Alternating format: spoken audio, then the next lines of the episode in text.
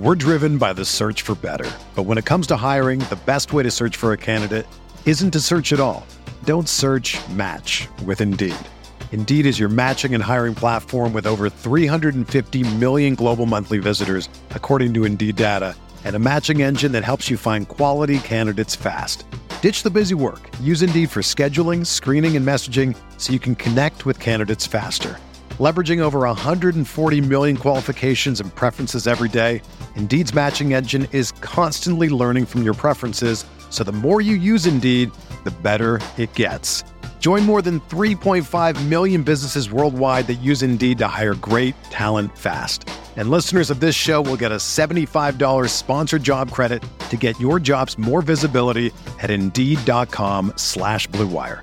Just go to Indeed.com slash BlueWire right now and support our show by saying that you heard about Indeed on this podcast. That's Indeed.com slash BlueWire. Terms and conditions apply. Need to hire? You need Indeed. This podcast episode is brought to you by Coors Light. These days, everything is go, go, go. It's nonstop hustle all the time. Work, friends, family expect you to be on 24 7. Well, sometimes you just need to reach for a Coors Light because it's made to chill. Coors Light is cold lagered, cold filtered, and cold packaged. It's as crisp and refreshing as the Colorado Rockies. It is literally made to chill. Coors Light is the one I choose when I need to unwind. So when you want to hit reset, reach for the beer that's made to chill. Get Coors Light in the new look delivered straight to your door with Drizzly or Instacart. Celebrate responsibly. Coors Brewing Company, Golden, Colorado. Support for this podcast comes from US Bank. US Bank wants to know how you reward yourself because they have cards that make every day more rewarding. Are you a points order, cashback guru, low intro APR lover? With US Bank, it's up to you because they have the cards to fit your lifestyle. So earn more whether you're shopping at a gas station or grocery store, even while planning a staycation. Learn more at usbank.com slash credit card. US Bank credit cards are issued by US Bank National Association ND. Some restrictions may apply. Member FDIC.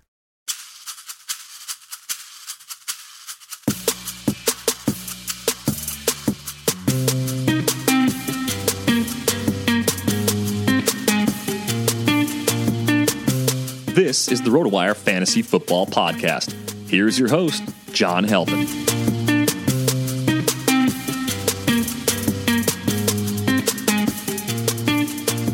Hey everybody, it's John Halpin. Welcome to the August 1st, oh my gosh, August 1st episode of the RotoWire Fantasy Football Podcast, sponsored by Draft.com. Um, my guest today is my friend Scott Pianowski from Yahoo Sports. And Scott, if it is a preseason podcast so far, it involves me talking about Chris Carson and Rashad Penny. More fluff from the Seahawks this week. What do you make of the situation? Do you do you have to worry about Chris Carson if you were a Rashad Penny uh, supporter? I think you have to worry a little bit, only because a big tenant of Pete Carroll is competition, and I don't think the Seahawks are the type of team that is going to live and die with a, a draft pedigree and, and, just say, okay, well, we drafted this guy in the first round. He has to play. I, I, think, I mean, look, look what they did a few years ago. I know this is total apples and oranges, but they spent a ton of money in free agency on Matt Flynn. Mm-hmm. And then they found this quarterback in Russell Wilson, who they thought had a high grade, and they, they went out and got him. And and you know quickly transitioned to the point that Wilson was their starter on opening day. I mean, you could say that's a very unusual situation because you know, Russell Wilsons don't walk down the street. Every league, every team in the NFL would love to draft the next Russell Wilson, you know, who, who they pay nothing to, and then he becomes a franchise quarterback. I mean, that's you know like like a once a decade thing. But um, this has always been a team that doesn't care where you're drafted, and as it is, I mean, you know, Penny's going in the fourth round anyway. I mean. Um, it's, it's not like your, your your whole team rides on him, but I do think Carson's going to have some role, and that's not the worst thing in the world. I mean, how many teams in the NFL have true bell cows where it's one guy and then everybody else gets scraps? Um, teams are just designed to have multiple players handle the ball, and even some of the most successful teams. I mean, you know, the Patriots, the Eagles, the Saints. I mean, they're always using multiple backs. So I think Carson is going to have a role. I, I, haven't been really eager to draft anything from this backfield because I'm more worried about the offensive line might be bad. I think the defense might collapse. Um, I was I was actually all excited to get a bunch of Doug Baldwin. Now he's dinged up, so you know I have to take a step back from that because I, I'm so concerned to draft into injuries if I don't get a significant discount. But um, you, you know, you mentioned one other thing too with with coach speak. I mean, whenever anybody, any coach says something positive about a player, I take it with a huge grain of salt. Yep. I actually am more likely to trust coach speak when it's negative, when they're hammering on somebody, when somebody's really falling down for whatever and they can't keep it out of the media. That kind of perks my ear up. But there are a million guys right now, you know, best shape of their life, or they, oh my God, he scored four touchdowns yesterday, you know, in a monitored scrimmage where every play was running from the two yard line or something, you know. Right. I, you have to really be careful with that stuff. And I, I will admit, I tune a lot of it out. Yeah, I, I remember last year one of the big ones was Christian McCaffrey um, ju- faking out uh, Luke Kuechly in a one on one drill. It's like, guys, it's a one on one with the running back. Of course, he's going to win. It Right. kind of doesn't matter who it is. So, but yeah, Pete Carroll's also praising CJ Prosise again. So I'm not going down that rabbit hole anymore. No more for me. All right, folks, um, please check us out on Twitter. Scott's at Scott Pianowski. I'm at JHalpin37. You can also tweet us at RotoWire. You can get play- player updates at RotoWire NFL or find us on Facebook. Okay, let's go back to Seattle. You're a, I know you're a Doug Baldwin fan. I am too. It's hard not to be. We like Doug Baldwin. Um, but you talked about injuries. Expected to miss a couple of weeks uh, in camp due to knee soreness. What's your worry level on that? Probably a six or a seven. And I Mm-hmm. hate saying that. He was somebody who, if everything went wrong at the tail end of a second round, I was prepared to take him. I thought he was a perfect third round pick. Uh, now, second round's off the board. And in the third round, I was actually in draft last night, and he was sitting there in the middle of the third round. I said, you know, I really don't want to take him. And then it just so happened that other options. I, I don't even remember who I who I ended up getting. Maybe Adam Thielen or somebody, or uh, actually Mike Evans fell, so I took Mike Evans, which is investing in a whole nother kettle of fish because you know Tampa Bay has problems, but at least Evans, as far as I know, is healthy right now. But I, I am so floor driven with my early picks, especially. It's it's one thing when you when you're picking somebody in the ninth round or the thirteenth round and they have a scrape and you just accept it, and if they don't work out, you can cut them easily.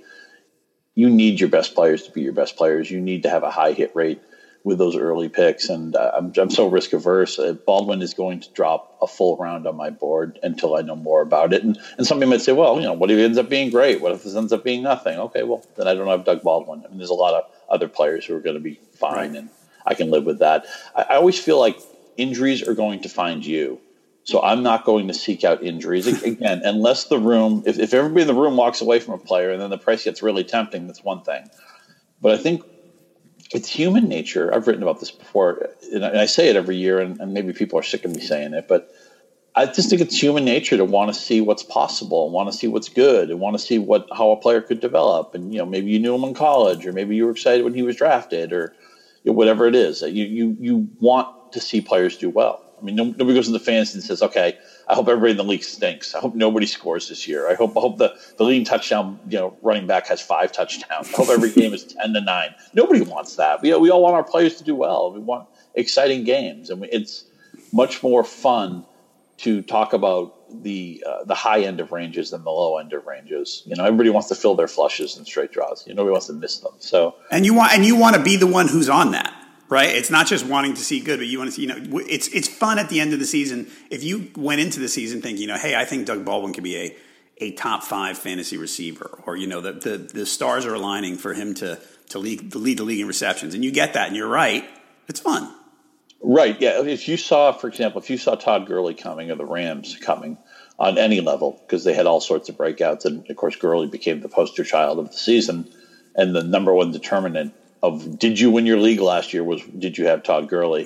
So you you know you, if you saw that, it's one thing if you you, you took him kind of proact uh, reactively, but if you took him proactively, if you said okay. We're getting rid of this uh, Jeff Fisher era, and you know Sean McVay is coming in, a modern coaching staff. He's going to be used in the passing game. The offensive line has been upgraded if you were in on that, man, I mean, the whole season felt like a coronation. I mean, Gurley was just okay for a few weeks, but then he very quickly grabbed the season by the throat and made it his. Or, or even just picking up the right guy sometimes. I mean, if you got in on Dion Lewis at the right time last year, uh, he didn't do much for the first three or four weeks, but I think he was like running back seven from week four on, and, and he was getting double digit touches in an offense that just basically escorts their running backs into the end zone. um, you know, that's that's what we remember. Nobody looks back and says when they won their season, it's all about what went right. It's not about oh, I got I traded this guy at the right time. Oh, I I, faded, I didn't draft any of this guy, and you know he, he stunk. That's not what we remember. We remember our hits. We remember our home runs. You remember the the time we hit the ball over the fence. Not oh, I took a really close three two pitch, and then the next guy hit a home run. I mean, people don't think like that. Right. Um, back to the Pats real quick. Uh, is Sony Michel worth that, let's say, late fourth, early fifth pick? I'm just nervous of the fumbling issue, and it, it's so weird too. You know, Seattle, New England, first round running backs. A lot of people didn't see that coming, uh, although right. some people did. I think Evan Silva predicted the Michel pick, so hat tip to him. And, someone like the Patriots, they do not spend first round capital. Uh, they haven't taken a first round receiver, I think, since Terry Glenn, the late Terry Glenn. That was 1995, and Laurence Maroney was the last running back they took in the first round. That goes back a couple of eras, but New England is going to use multiple backs. James White is going to have a role. And, and right now, I'm worried that Burkhead probably has a leg up in being the, the goal line back. He had a very unusually high touchdown rate last year, which nobody expects to repeat, but he's going to get a lot more volume if he stays healthier this year, which I think is a reasonable bet right now, now that he's, you know, he's held, at least as we head in August. So, I like having shares of the Patriots running backs I, or having a share in this backfield. I just don't want to pay the high end range of it. Right. And because Michel qualifies as a shiny toy, uh, you know, again, when I think people want to, I think people want to tell themselves the story of New England doesn't take running backs in the first round. They did this time. They must feel really good about Michel. And I, I don't, I think they're a team that's going to, again, going to be based on competition. They're going to have two or three backs who play every week and it's not always going to be obvious. Although I think the whole run away from the Patriots backfield, you don't know what they're going to do. They're just going to screw you. I think that whole meme is played out and misleading. Yes, I agree. You know, two years ago, Blount was the set running back seven. You get to him really easily. I know last year Gillislee had that one game and then kind of fell off the map, but you could get to Dion Lewis very reasonably early in the season and trust him, and he was getting double digit carries just about every week. And then Burkhead was even a, a reasonable flex guy. So uh, the boogeyman Belichick thing, throw that out the window. That said, where I see Michel going in the fourth round, I feel like that's the high end of his range, and I don't feel comfortable paying at that high end. I, I think I agree with you. Um, more news. Uh, this is a lower end guy, Chris Thompson. I think mm-hmm. a lot of people have their eyes on him in uh, in PPR. He says so far in camp, and this may, this might just be words that don't mean a lot says he's hesitant to cut on a surgically repaired knee. Might not. He thinks he might not be full strength until a year after his surgery, which is November. Um, he's out there, so you know. I mean, are, are, I mean, I, I, don't know if you're in or out on him anyway. And it's not like you're investing a high draft pick in him. I mean, right now I'm looking at ADPs from MFL. He's he's probably tenth round, but. If he was a guy you were targeting in PPR later, are you still? Does this affect you one way or the other? It probably falls into my optimism pessimism rules where when players get hurt, they always say, you know, I'll, I'll, be back at, you know, I'll be back when the DL stint expires. I'm a quick healer. You know, they're saying six to eight weeks. I'll be back in four to six weeks. Mm-hmm. These, and there's a lot of reasons for that. Players grow up as superheroes. You know, they're the best player in their town. They're the best player in their high school. They're the star of their college. You know, and in a lot of cases, they're trying to mark their territory where they don't, you know, they don't want to encourage the team to think they need somebody else. They don't want to get replaced. The shelf life of an NFL player is so incredibly short, especially a running back. So when a player tells me, and I, I don't mean to laugh because I, I, like Chris Thompson, he's a really fun guy to watch. Yeah, he is. And I respect. I respect. There's so much crap floating around in the NFL that when somebody is honest, like every once in a while, Mike Tomlin will just get to the podium and be really honest about injuries or about his team, and and I really respect that because so many coaches are just telling you stuff that you know. I just remember Lou Holtz getting up and saying, "We're, we're going to have trouble beating William and Mary, man. Their long snappers, unbelievable, best in the country." You know, stuff like that. Like, don't look, look at you making the Tomlin William and Mary connection. It's like don't you know don't pee on my leg and tell me it's raining. You know. So the thing with Thompson is that when, when he tells me that he's not well or he's you know he's battling something and it's going to be an issue for a while, uh, you so rarely hear that, that that that to me is a siren. That to me is okay. I, I, wish him well, and I, I love watching him. He's a really exciting player, dynamic, and he and that offense just can't seem to get a break. I mean, they, they can't seem to keep Jordan Jordan Reed healthy. He's obviously a game changer, and Thompson is a player that just one of those guys. When you know, I don't think you even need to own Thompson when he gets into his flow of his game. It's just exciting to watch, and I just as a football fan, it, it gets me going. Whether or not it's helping my my DFS or my fantasy rosters, or you know, if I picked Washington in that game, I don't really care. I just like watching the guy. He's so exciting. He's got a little bit of that Darren Sproles in him, but um, when he's telling me these things of his own accord with you know with no incentive to tell people that it makes me very nervous and it makes me extremely reluctant to draft him he might as well not be on my board right now all right um, Let's go to Oakland. Amari Cooper. I think this falls under the best shape of his life t- type of conversation. Um, there was word from NFL Network yesterday. Amari Cooper reported to camp at 225 two years ago. Let's see, three years ago actually, when he was at the combine, he was 211. Um, so he bulked up a little bit. Probably doesn't mean a whole heck of a lot. Amari Cooper is an interesting guy because if you look at his first two seasons, I mean, last year he struggled with some injuries. He didn't miss many games, but he was kind of banged up, and, and you almost want to give him, at least I do, almost want to give him a mulligan. The first two years, they're pretty good. Not enough red zone targets, certainly. And, you know, a very, it was always a fun thing that, you know, why is Crabtree and, and who was the other guy? Seth Roberts? Getting all the red zone stuff. Well, at least but, Crabtree was a good player. Uh, Seth Roberts always reminded me of like the coach's son, where it's like, you know, why is the coach's son batting cleanup and playing shortstop when he's the worst player on the team? They throw it on him on the five yard line again. Um, so, I mean, Cooper's first two years, you look at and he averaged, you know, 77, 78 catches, 1,100 yards, and they were pretty good. And you looked after the second year and you went, I want more. I feel like I should get more. What do you think we're going to get out of Amari Cooper? Great question.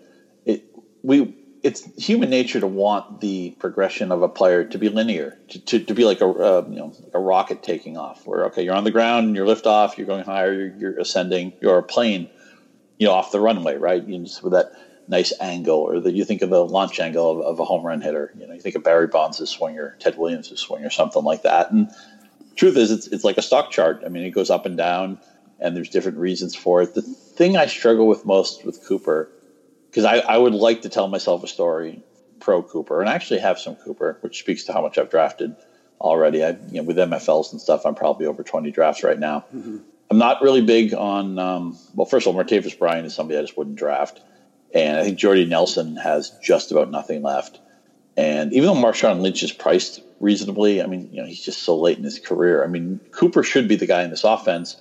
And the Raiders are talking like they want the offense to go through Cooper. So if they just, you know, pepper him with volume, I think he could make sense in the third round. And he's really good if you get him in the fourth round. But the big stumbling block I have is I don't know what to think of Jon Gruden. I mean, this is a guy 10, 10 years out of coaching – and and, again, I, look, you got to be skeptical about anything coaches tell you, but the way he talks, it's almost like Jon Gruden is proud to be behind the times. You know, he wants to play 1998 football. He sounds like the type of guy who would tell you, "I don't have a phone. You know, I'm I'm, I'm still you know I don't have email. You know, I'm not." Yeah, I don't use my phone to, to figure out how to go. I you know I get a map and write it down on a piece of paper. You know, I mean, it just seems right. like you just show up at, the, at camp in a horse and buggy or something. And um, so much of what the NFL has become the best coaches are either the guys who have been around for a while who evolve, and you know Belichick's like that, or we see some of these whiz kids like McVay. You know, um, Doug Pederson used a lot of modern. I, I don't want to go too far with it. It's not like the Eagles were using this offense designed from NASA, but I mean, look at how aggressive they were on fourth down and unafraid to you know maybe right. you know pay pay homage to the conventional wisdom that has run the league too much. I think the Raiders made a went the wrong direction. I think they could have gone one of two ways and it's not easy to know who the right coach to hire is. And with, you have to take leaps of faith. I, I, don't know if the Bears hired the right coach or not. I don't know if the Titans hired the right coach or not. But I feel confident they had the wrong coach in place beforehand. Mm-hmm. Titans had the oldest coaching staff in the league. The Bears, you know, John Fox really need to get those guys out of there. And everybody's hoping to hit that McVay Fisher home run. It, it's going to be hard to duplicate that. But I'd much rather bet on the young guy. I'd yeah. much rather bet on that than than somebody and, and Gruden's been an announcer for ten years. I was I was used to laugh when there'd be rumors that he'd go back to the Raiders because I think doesn't he know how great he has it? Monday Night Football is a high profile job. He's well paid. There's no pressure. He never has to win another game. He just has to show up. And I never even thought he was a great announcer. I thought he could have been a great announcer. He certainly understands the game. But yeah, everybody was, you know, this guy's a football player, and just everything was just so wonderful and happy. And I don't know. I, I I'm out on Jon Gruden, and it makes it I'm not going to say I won't draft Cooper, but they're all reactive picks and not proactive picks. And what I mean by that is there are guys who, you know, I could have five or six choices, and there are players who would percolate to the top, and I would be happy to choose. You know, Baldwin was one of those guys before he got hurt, a guy who I'm tar- actually targeting and eager to get. And then there's reactive picks where it's like, uh, everything went wrong. This entire, you know, uh, this this tier got drained. This is the last guy here. I guess I have to take him. That's where I am with Cooper right now. Okay, and I agree with you about the young coaches. It, it reminds me of all the. I mean, for the last ten years or so, every time there was a rumor, I'm, I'm from New York, and every time there's a rumor about one of the coaching uh, jobs in New York being open, the, the, the, New York Daily News runs a Bill Cowher headline. It's just right. constant, you know. It's, it's, it's like clockwork, and I and I always. It used to be Parcells for a long time too, yes. right? Every job is Parcells is going to come out of retirement, right? And it was Belichick getting. I mean, not an announcer, but a, a, a coach. There were rumors there that Belichick was going to leave the Patriots because it was when that those Brady stories were out. In and right, they were ridiculous, right. but but I'm with you. I'm always I, I always think I don't want Bill Cowher. I want the next Bill Cowher. Yes. And you know, if you miss, fine. But you know, be ambitious. Yeah, try to hire the guy who's going to be with you for 20 years like that. That's I always think of it that way. Yeah, I remember uh, Bill Simmons wrote a piece. I don't know, maybe 10 years ago, how he thought 55 uh, was the rule with coaching. That he thought that once a coach became 55, they were just too old. And the idea is, I don't think people realize just how just awful.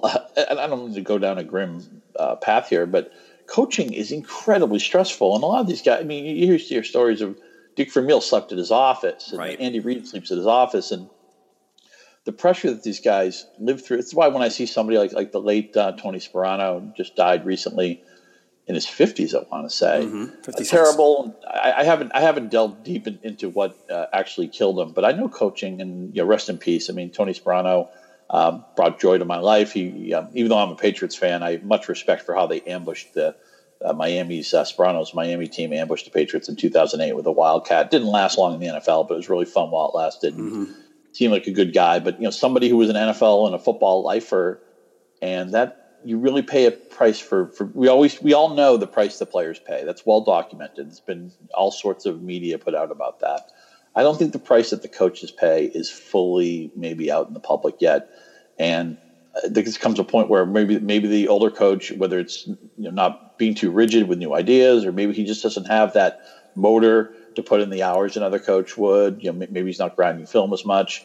Um, there's a reason why I think you have to turn over your coaches. I think Belichick's, high, of course, a unicorn. I mean, you know, you're just not going to find a lot of coaches like him, but I would want to be on the young side of that as much as I can. I would too. I mean, and, and I understand, you know, that sometimes it, you know, people are going to, go, oh, what about Tom Coughlin and what about uh, Dick Vermeil when he went to say, okay, fine. But I think most of the time, I, I, I think you and I, yeah, we agree.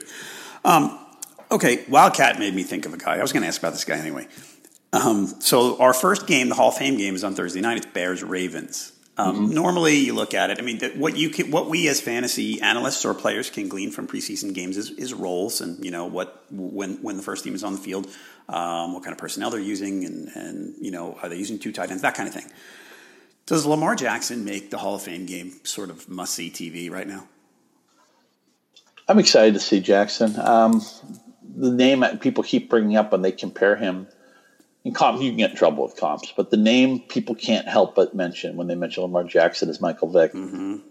And uh, I, I, hope people who are maybe the some of the younger viewers or listeners we have, I, I hope they, if, if, you didn't see Vick, I mean, you know, I think there's a 30 for 30 on him, and pretty sure they did a NFL.com documentary on him too. I mean, what an unbelievably electric player he was. He generally wasn't a great passer. He had one season with the Eagles where he had a really good uh, passing stats, but generally he was more of an athlete an unbelievable open field runner and a guy who, look, let's face it, r- rushing production from a quarterback is a cheat code. I mean, it, it, it, the trick is you need to be able to run and not get hurt. You need to be able to beat Cam Newton and with, with, withstand the punishment as opposed to some of the quarterbacks. You know, Mariota's gotten hurt. We don't know if Deshaun Watson, how much can he handle with, with that part of his game. But Jackson, yeah, Jackson, another interesting thing to me about him is that Flacco – has been pretty open minded about embracing Jackson. It's not unusual for the starter and the incumbent just to treat the backup quarterback like he doesn't exist, or at least like a, at best like a little brother. Right. And Flacco admits that you know, like he's the future of the team. He's going to play. You know, he needs to have some role in this offense and all that stuff.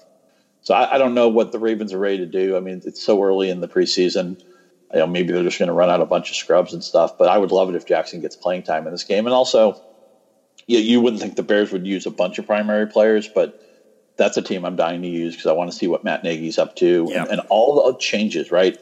I mean, they're, they, everybody in that on that offense. It feels like is in their second year with the team or is new to the team. So so many moving parts with the Bears. I think they're a team we have to get a handle on this preseason, and because just so much is changing, and there is a tangible upside. Yeah, absolutely. And, and back to what you mentioned a minute ago. Yeah, you talked about a couple of running quarterbacks like Cam Newton. You, Cam Newton is a great rushing quarterback, but it, if you compare Michael Vick to him, I mean they're different styles, but my, Michael Vick was on fast forward compared to Cam Newton, speed wise. Well, also, I was ridiculous. always worried that Vick was going to get clobbered. The thing with Newton is he's so big. Yeah. The, the only thing wrong with Newton's um, just the, the size of him and, and how athletic he is and, and, just how strong and sturdy he is is that it encourages the league to just allow everybody to, to hit Newton as much as they want. It's really hard to get a. I, I know this has been talked about a lot. I'm not saying anything new, and, and maybe it's, it's been done too much, but you really have to clobber Cam Newton in the pocket to, to get a personal foul flag because it's like right. the Shaq syndrome, right? Where Shaquille O'Neal was bigger than everybody else. And so the last thing the officials were going to do is feel sorry for Shaquille O'Neal and you could really hammer him in the post. I think that the way it was told to me, I didn't see this myself, but I, it was like that with Wilt Chamberlain. I mean, he was just this giant, and you know, with people you know several inches smaller trying to guard him, and then it led to different officiating. Although famously, Wilt Chamberlain never fouled out of a game either. But uh, with Newton, you know, he's so sturdy. But I feel like I, don't know if you agree with me. I know you you at one point were from Carolina. I don't know. I still, still am. Yes, you still are. So you probably know Newton even better than I do. Uh, do you feel like they let they, they let defenders maybe hit Newton more than they would a different quarterback? Yes, and I have used the Shaq analogy as well. I think it's a perfect a, a perfect description of it. That you know the guy's just so big that they take, and, and it's not. I, I was going to joke when you said it, saying you know at least you said it and I didn't this time. but it, it, it's true that because he's so big, people are are allowed to take different liberties. I mean, I don't think people are necessarily taking cheap shots at him all the time, but mm-hmm. but there are calls that that you know guys like Brees and Brady get that he doesn't. And, I, am not saying it to be, you know, to be to whine about the Patriots, for instance. Mm-hmm. It's just, you know, I, I, to you to your point, Cam, Cam's a big guy, and they let people get away with a little bit more. Maybe a lot there are more, but a quarterbacks bit. in this league where you breathe on them and the flag flies. And yeah, yes. as a Patriots fan, I mean, I actually think Gronkowski is another player who you can really lay the wood on him, mm-hmm. and it's mm-hmm. hard to get a flag on because he's, you know, he's the he's like the father who's trying in the father son game when everybody else is just kind of going half speed. You know, I mean, it's just unfair that Rob Gronkowski is as big and as athletic and as agile as he is, and you know the officials are human too. I mean, just I, this just something that makes you want to e- even it out. Right. All right, folks, um, listen up. If you love fantasy football, they need to be playing best ball on my favorite app draft. Here's how it works. It's it's basically it's, you set your lineup and forget it. It's season, you draft. It's season long, but with no management. Once you're done drafting, that's it. No trades, no waiver wire. You don't even have to set your lineup. Your best players get automatically selected, and you get the best score every week, guaranteed. Never worry about injuries or last minute benchings again. You can draft a team anytime you want. Leagues start every couple of minutes. You can join right now. And the best part, you play for cold hard cash. Leagues start for just three dollars or from just three dollars. So there's a league for everyone. And this year they're running a one million dollar best ball tournament. That's got you written all over it, Scott. Just enter the best ball championship, draft the best team, and you could win a piece of a million dollars in prizes. There's no salary caps. You play in a real live snake draft just like you play with your friends in a season long league. Come join me on draft day. Download the app anytime. Just search Draft in your app store and join a game in minutes, or play right from your computer by going to draft.com, whichever way you want to do it. For a limited time, all new players get free entry into a best ball draft when you make your first deposit, but you have to use my promo code WIRE. That's right. Play a real money game for free just for using my promo code WIRE on your first deposit on draft. So search draft in the App Store or go to draft.com and come play for free with promo code WIRE for your chance in that million dollar best ball tournament. Thanks a lot, draft. All right.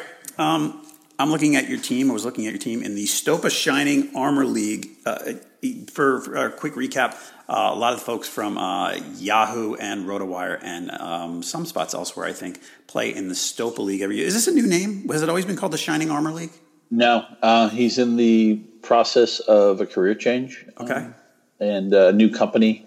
I don't know that much about it, but Shining Armor is going to be in the name. So um, yeah, say it as many times as you can. Stopa shining armor, and uh, we'll, we'll know in a couple of months what exactly that means. But because um, it doesn't mean his team is you know has a bunch of shining armor.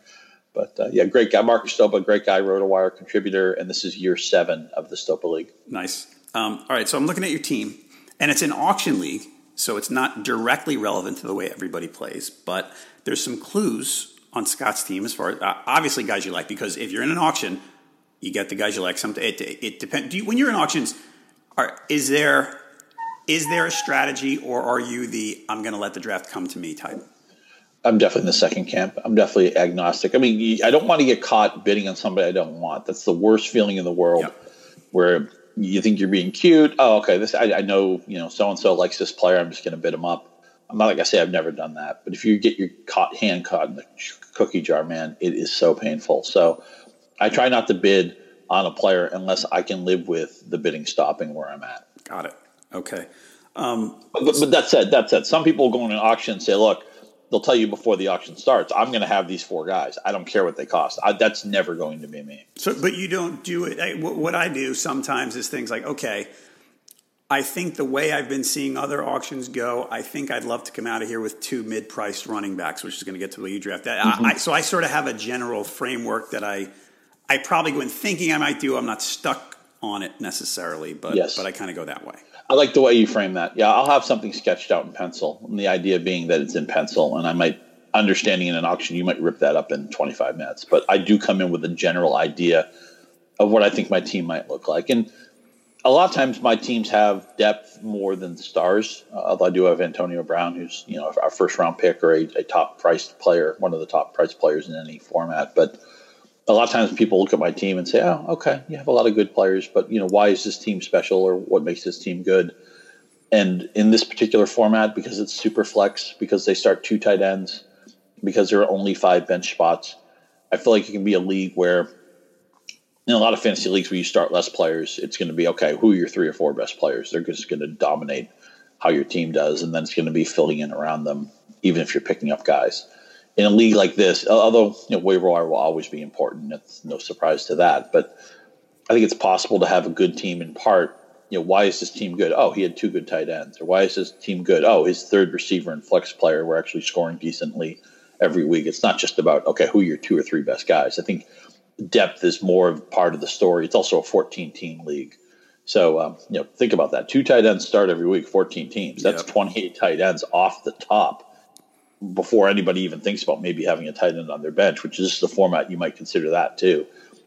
Most regular formats, you know, one tight end and you're fine. You'll play the waiver wire when you need to. So I think depth is a bigger part of the Stopa discussion than maybe it would be in a lot of general leagues. Okay. So I'm looking at your team, and you spent big money on Antonio Brown, forty-four dollars. This um, and and your running backs. Back to the the comment I made about the sort of two mid-priced running backs. You didn't go for the you know, Le'Veon's, David Johnson's, Ezekiel Elliott's, you for very almost the same price you got Jordan Howard and Alex Collins. If you're drafting instead of auctioning, it, is this the type of team you could wind up with, which would basically look like probably two receivers off the top, and then maybe Howard and Collins and three or four, or guys like them?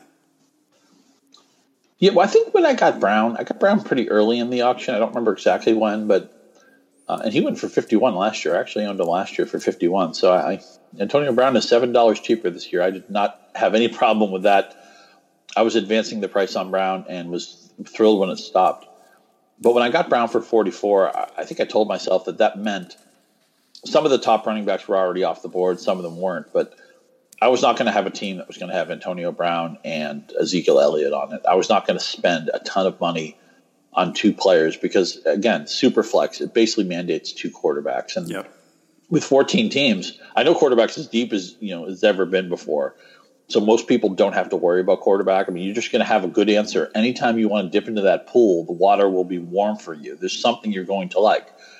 But with 14 teams needing two starters at quarterback every week, it's a little bit different for us. Some people will have bad quarterbacks in this league, or have quarterbacks they're concerned about, or quarterbacks they feel like they're giving up ground to. I, I didn't want to be in that position, albeit I spent less money at quarterback than most people did. So once I got Brown at 44, I get downshifted to I want to have two running backs I like. I've, I've, always, you know, I know a lot of people are, you know, zero RB and all that, and you know, just get lucky at running back. I, I see the merits of that strategy. I've never had a problem paying up for running back. I, ironically enough, I, I looked into Gurley last year and Freeman, but those guys weren't cheap. I mean, I, you know, I didn't pay top dollar for either one of them, but I did put resources at running back once I got Brown at 44, I think I th- thought to myself, how can I get two running backs I'm happy to start every week, but not pay in, in the top shelf, you know, not, not pay at the top of the market? Where can I get maybe some? Bo- this is one of my long running fantasy strategies. I love boring values. I love players who are solid and proven and have a resume, but for whatever reason, people are not excited to draft them. And for all the things that are exciting about the Bears this year, new coach, young quarterback, they added a receiver, they added a tight end. You know, Tarik Cohen's going to play more. They drafted Anthony Miller. He looks like an interesting player. Everybody knows Jordan Howard doesn't catch the ball very well. And I think a lot of people want to make Jordan Howard like the odd guy out in this offense he's been a very solid player the last two years. I, I know he's going to catch probably 15 passes. I don't care, and maybe drop as, as many. I mean, we, you know, he's not good in that role, but I think it's a competitive team with a good defense. When they get in close, it's going to be Howard. Mm-hmm. He's going to have 15 to 20 touches most weeks. Uh, he's a very, you know, nobody's going to be come out of the draft, you know, pumping their fist saying Jordan Howard, man, championship. But to me, he's a quiet. I thought 22 was a very reasonable price for him and they're not going to kick him to the curb. He's going to have a role. Yes, Tarik Cohen will play. They do different things. Most teams use at least two running backs. I think he's become a boring value player, and that's a player a lot of times I gravitate towards. Okay. Um, you mentioned not spending a lot on quarterbacks. You got Matt Ryan for 27, which I'm guessing is probably, I, I'm looking at ADP's, he's a QB 14. We talked about QB being deep he he's the guy of, of all the and I'm a wait on quarterback guy and I joke around how when when people like us get in drafts we have a staring contest about who can wait the longest right, for quarterback. Right. But Matt Ryan's one of the ones that if I wait, man, I'd love to walk out with him. It's him or Stafford are the guys that if I really wait, that I have no problem walking out with because I think the you know Ryan he wasn't as good as the year before, but the touchdowns should kind of you know meet somewhere in the middle. And and I, I just he's so solid that that I think that he's such a great value where he's being picked. Yeah, you, you mentioned two guys I really like, Ryan and Stafford. You, you, basically 16 games, write it down. It's funny how Stafford had a rep of being injury prone, and then you know, he showed, look, I'll play through a separated shoulder, I don't care. It just was kind of a fluke of how the early part of his career went, but he's been a tank since then. We've seen the upside with Ryan. He was the MVP of the league two years ago and I know that obviously Shanahan is out the window, and they had some growing pains with Sarkisian, and we'll see how they adjust to that. But they still have Julio Jones. They still have two pass catching backs. Uh, they were underutilized last year, but I think uh, you'll see more of maybe the passing to the backs this year. If at least if Sarkisian is smart, uh, will see more of that. And, you know, they have really good depth at the receiver positions. I mean, Sanu's a good player. Uh, they drafted a first round receiver in Ridley. Um, and Ryan had a very low touchdown percentage last year that just doesn't make sense to repeat. You would just think that that would float up naturally. They were very good on a per play basis.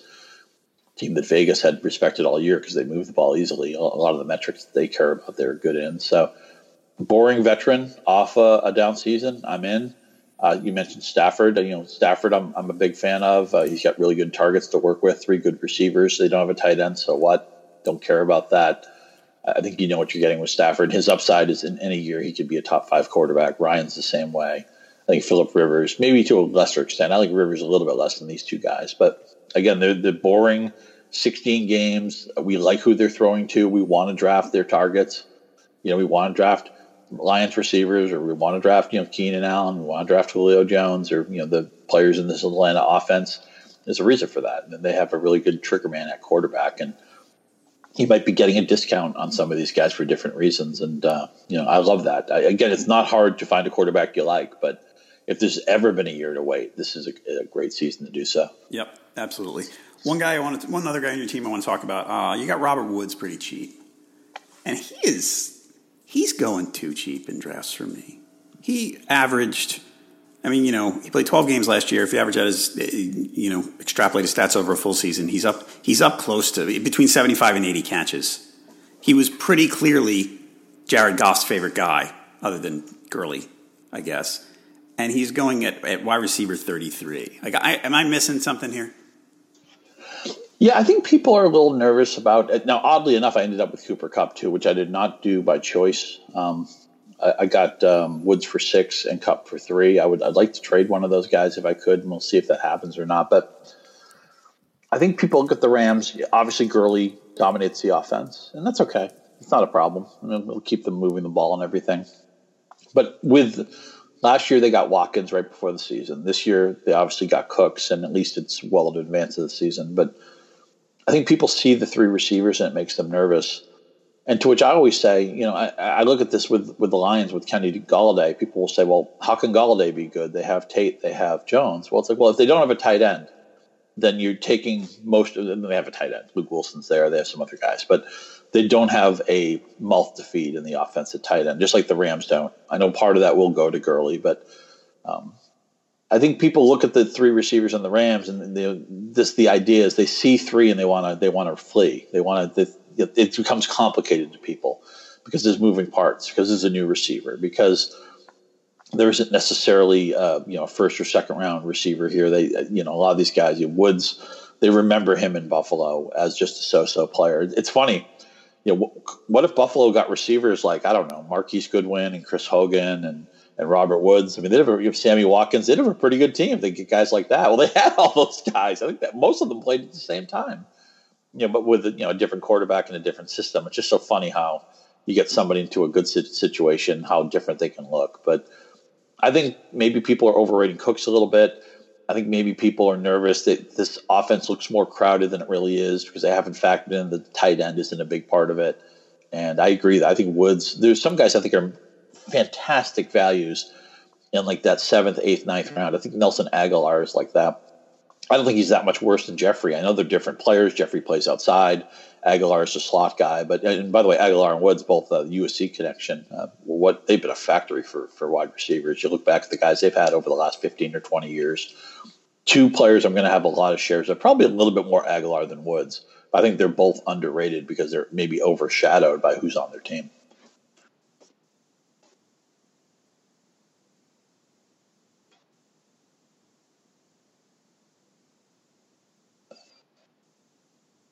John? You there, Scott? Sorry. I hit, yeah, I yeah. hit mute by my mistake. Sorry about that, folks. Um, I, I, saw something on Tuesday. Someone in our business retweeted something saying that Agholor might lead the Eagles in targets. And again, that could be coach speak, but yeah, I, I could see that too. I, I think last year it was kind of, it was funny. The first year he disappointed everybody and maybe it wasn't him that, it just wound up to be disappointing. And then last year really kind of stepped up. So yeah, I, I like that one as well. Um, Ottoneu Fantasy Football is the next level fantasy football challenge you've been looking for. Experience a year-round dynasty competition with deep rosters, accumulate college player prospects to lead your team in the future or to move for a superstar at the trade deadline. Ottoneu Fantasy Football never sleeps with year-round trades and off-season arbitration. Learn more about why everyone who plays Ottoneu becomes addicted at ottoneufootball.com. That's O-T-T-O-N-E-U. Ottoneu, better fantasy football. All right. This is your, we're not going to, most days we do an underrated, overrated. Today we're doing an overrated. Who's your overrated quarterback, the guy that you're not going to walk out of drafts with? And it's got to be a guy up sort of toward the top of the food chain. Well, I feel bad because I know we're, I think we're going to duplicate on this, but he just overwhelms the answer for this question that I can't say anybody else. Yeah. I've seen Deshaun Watson ranked as high as number one. Your, again, your colleague is doing it. Brad. Uh, two, of, two of my colleagues. Two of your colleagues. Who's the other one? Uh, Dalton Del Don, who uh, you know came from RotoWire beginnings and now is a Yahoo, mm-hmm. and uh, and of course Brad Evans, uh, the recently minted Hall of Famer, and uh, back he's back from Hawaii and, and, ready to start slinging the, the pigskin around. I get Watson. Everything you say about Watson, if you're going to rank him number one in the deepest quarterback pool I've ever seen, it's all backwards facing with six games. You know, and he's coming yeah. off a major injury, and I don't like the offensive line, and the defense might be better, which which means they don't have to play with their hair on fire like they did last year.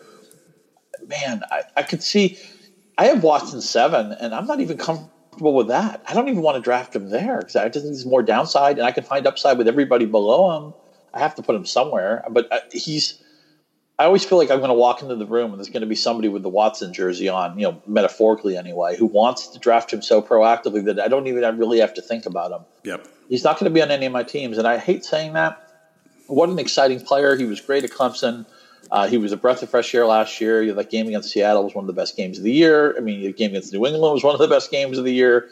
He's a really good kid. When, when they had the um, the disaster in Houston. I mean, he got involved in that, and it just seems like a really easy guy to root for. I'd love to be wrong on this, but I cannot bid on the high end of his range with all the things working against him. I, I agree. I, the, the, thing I keep saying, and again, folks, I mentioned in the beginning that I'm talking about Chris Carson every day. I talk about Deshaun Watson too much too, um, but what I keep saying is that I don't, I, I don't understand how you can look at Cam Newton and Deshaun Watson and take Deshaun Watson Because if I got out of Deshaun Watson what I get, what I already know I can get out of Cam Newton, I'd be happy.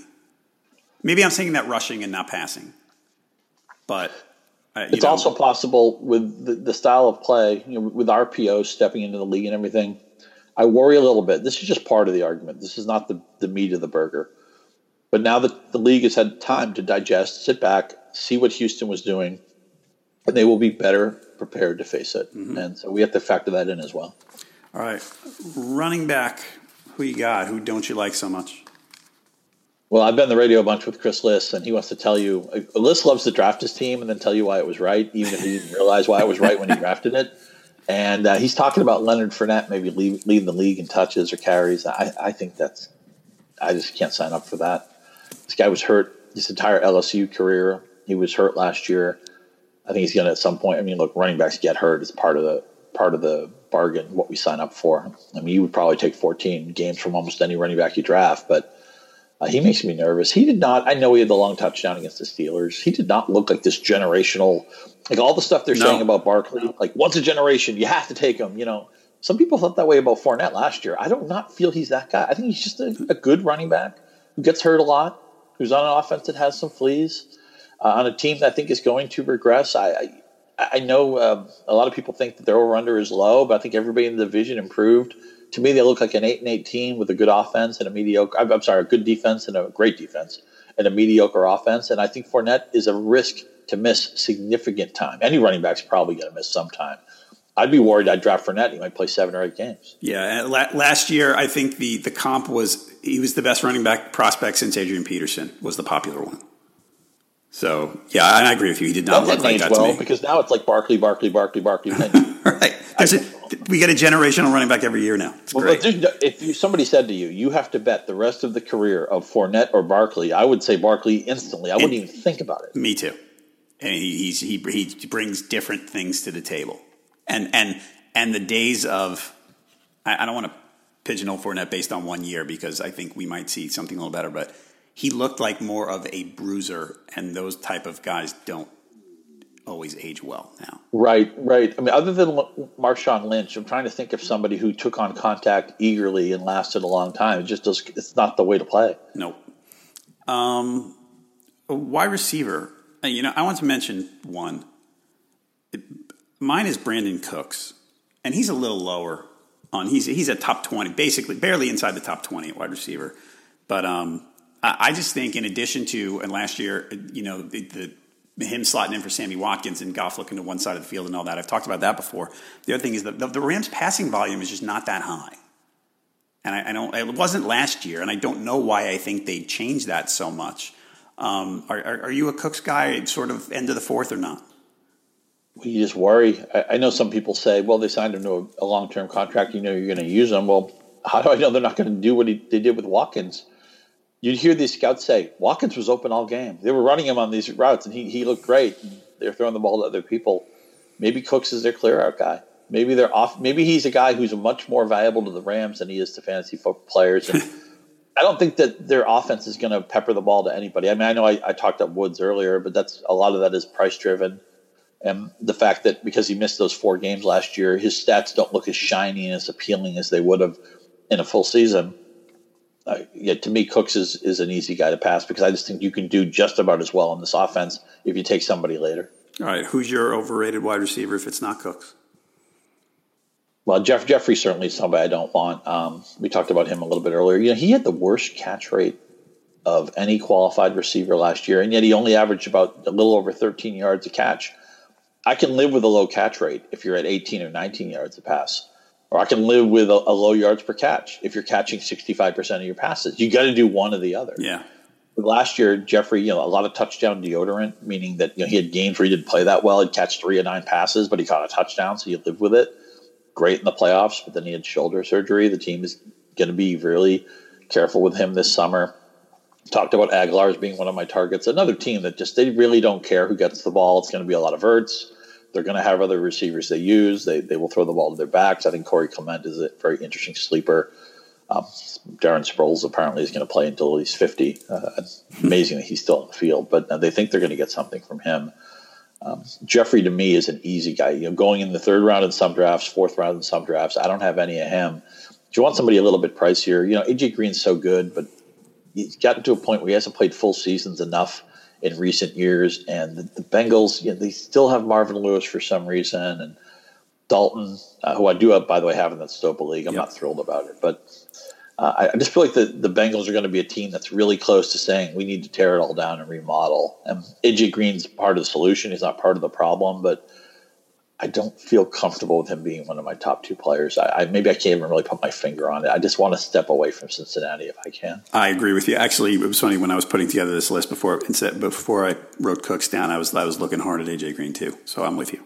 Um, tight end who, who, who don't you like so much? Um, I mean, it, it, it's in, tight end is interesting this year because it's different than it's been. That some people are putting Kelce on top. Zach Ertz is finally getting the recognition he deserves. Who are you? Who do you think is going a little too high? I don't know what to do with Jimmy Graham. He was a goal line back last year. He scored all these cheap touchdowns. I mean, they count. He high points the ball. He's an athlete, but he was horrible. Eh, you know, everywhere else on the field. Yeah. And now he goes to Green Bay. Aaron Rodgers, you know, still terrific. But all these other tight ends who have gone to Green Bay or been pumped up by Green Bay have not amounted to much. And I'm just worried that if Graham doesn't get nine or 10 touchdowns, you're going to be let down. I mean, if he scores six or seven times, it may be with like 40 catches or something. I Obviously not a blocker, but that kind of works in his favor. We don't want our tight ends to take out the trash. But Graham was so bad in the middle of the field last year and when he wasn't getting short touchdowns, and now he's changed teams to a team that isn't necessarily they have guys who can score touchdowns. I mean, Davante Adams, one of my favorite bar bets, go into the bar and say who has the most touchdown catches the last two years. Unless you're in Wisconsin, nobody's going to get Adams right away. That's going to take a while on that, but and he caught them from Hundley too, which is really impressive. But something something doesn't pass the smell test with Graham. I, you're you're banking on. I, of course, you, your touchdown dependency is what you need with your tight end. It's a big part of this position, but I'm not going to have any Graham this year. I'm, I'm going to wait. I'm going to draft George Kittle, or I'll, I'll, draft Doyle, or maybe I'll try a Tampa Bay tight end or something like that. I Graham makes me nervous. I, I, another one. We agree. We're, agreeing on a lot of stuff today. It might make for boring, uh, you know, lack of uh, debate, but I, I think I'll go on Twitter and, and, repeat the shreds. I'll just totally say everything. Everything Halpin said today is wrong. Excellent. Embracing debate, right? That's what we got to do. Embracing faux debate. Right? Or not. Um, all right, folks, listeners to this podcast can get a free 10-day RotoWire trial at rotowire.com slash pod. No credit card needed. That lets you check out nearly all the features on the site. Check it out now, rotowire.com slash pod. By the way, I'm going to tweet out a link to that um, Scott's Stopa draft wrap-up so you can see how everybody auctioned and, and uh, let them know what you think. What else are you going to be working on in the near future, Scott? Uh, well, just football all the time. We did our quarterback sleepers as a collaborative uh, yesterday at Yahoo. Uh, that being what Tuesday was yesterday.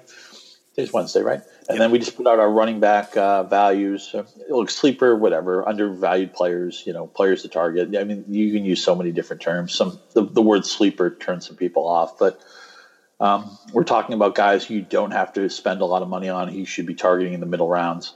So check that out. I mean, a quarterback was easy. We I could have picked like three or four quarterbacks. I mean, it's a right. little bit more important to hit at, at, the running back and receiver position. So we'll be doing that all week. Of course, Yahoo Fantasy Football, open for business, draft, auction, mock, uh, keeper league, you know, all sorts of stuff. I think it's the most intuitive site around. I'm, I'm, proud. I don't have anything to do with the game design, but I think they've done a really good job with it, and I'm proud to be a part of it. And um, catch me on Twitter, Scott underscore Pianowski. You want to talk football, music, food, whatever, baseball.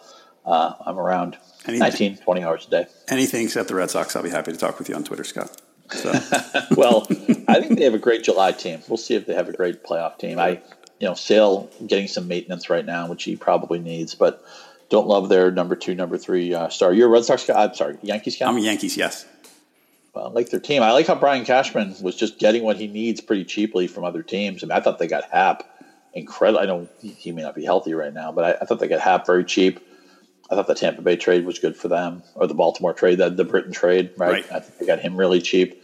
Um, Brian Cashman, I, I, think it's a bad rap. Um, you know, look, look, what they did with Stanton. I know he hasn't had the best of seasons, but um, I think Brian Cashman is one of the best GMs in the league, and for some reason, it seems like people are always dumping on the guy. I agree. I think people it's it's the it's the reflex of you know well he has all the money so he better be perfect. And um, he's smart. He's a smart guy, and he's more, much more shrewd, I think, than people realize. People just think, okay, they just walk in with the wad of cash in the checkbook and get whatever they want. Well, there's there's other teams that have that resource advantage. The Dodgers have it, the Cubs have it, the Red Sox have it. Um, you know, I mean, I, I, think he does a very good job. It, it, does he have um, you know a lot of resources to work with? Yes. Does he do an excellent job with that? I, I think absolutely yes. I think. and by too. the way, ask. Uh, ask the Cubs if they'd like Gleyber, Gleyber Torres back. Yeah, no kidding. Right? Absolutely. That was that was a that, that that's still one of the greatest trades. I, I, I, know they won the World Series, so I mean, look, flags fly forever, and that team needed a, a flag to fly. It'd been a while, but um, I wonder if they maybe they would have won the World Series anyway. It, it, we'll never know. But right, and that, and that's us. You know, we're I, I think pe- people who who do what we do and are, and are let's say number centric tend to look at you know the closer is it that important? Can't you get someone I don't know. That's a, right. a that's a story conversation for another day I think. So um, all right Scott thank you so much um, for joining me. Really appreciate it. Folks if you like the podcast please leave a review and a rating wherever you're listening. And thank you for listening to this edition of the road RotoWire Fantasy Football Podcast sponsored by Draft.com we'll be back on Thursday with another episode. Come on back so come on back then. For Scott Pianowski I'm John Halpin. See you next time Everyone is talking about magnesium. It's all you hear about. But why? What do we know about magnesium? Well, magnesium is the number one mineral that 75% of Americans are deficient in. If you are a woman over 35, magnesium will help you rediscover balance, energy, and vitality. Magnesium supports more than 300 enzymatic reactions in your body, including those involved in hormonal balance. From functional medicine doctors to mental well being and female hormone experts, we all know that magnesium is the one mineral to improve all aspects of well being and health. But which one? Magnesium Breakthrough from Bioptimizers, the trusted choice recommended by leading experts with seven best absorbed forms of magnesium to ensure your body receives the support it needs for overall well being. Go to bioptimizers.com slash balance today and use code BALANCE10 for 10% off. Support your journey to wellness at B-I-O-P-T-I-M-I-Z-E-R-S dot com forward slash balance. Magnesium Breakthrough from Bioptimizers, your foundation to optimal health and vitality.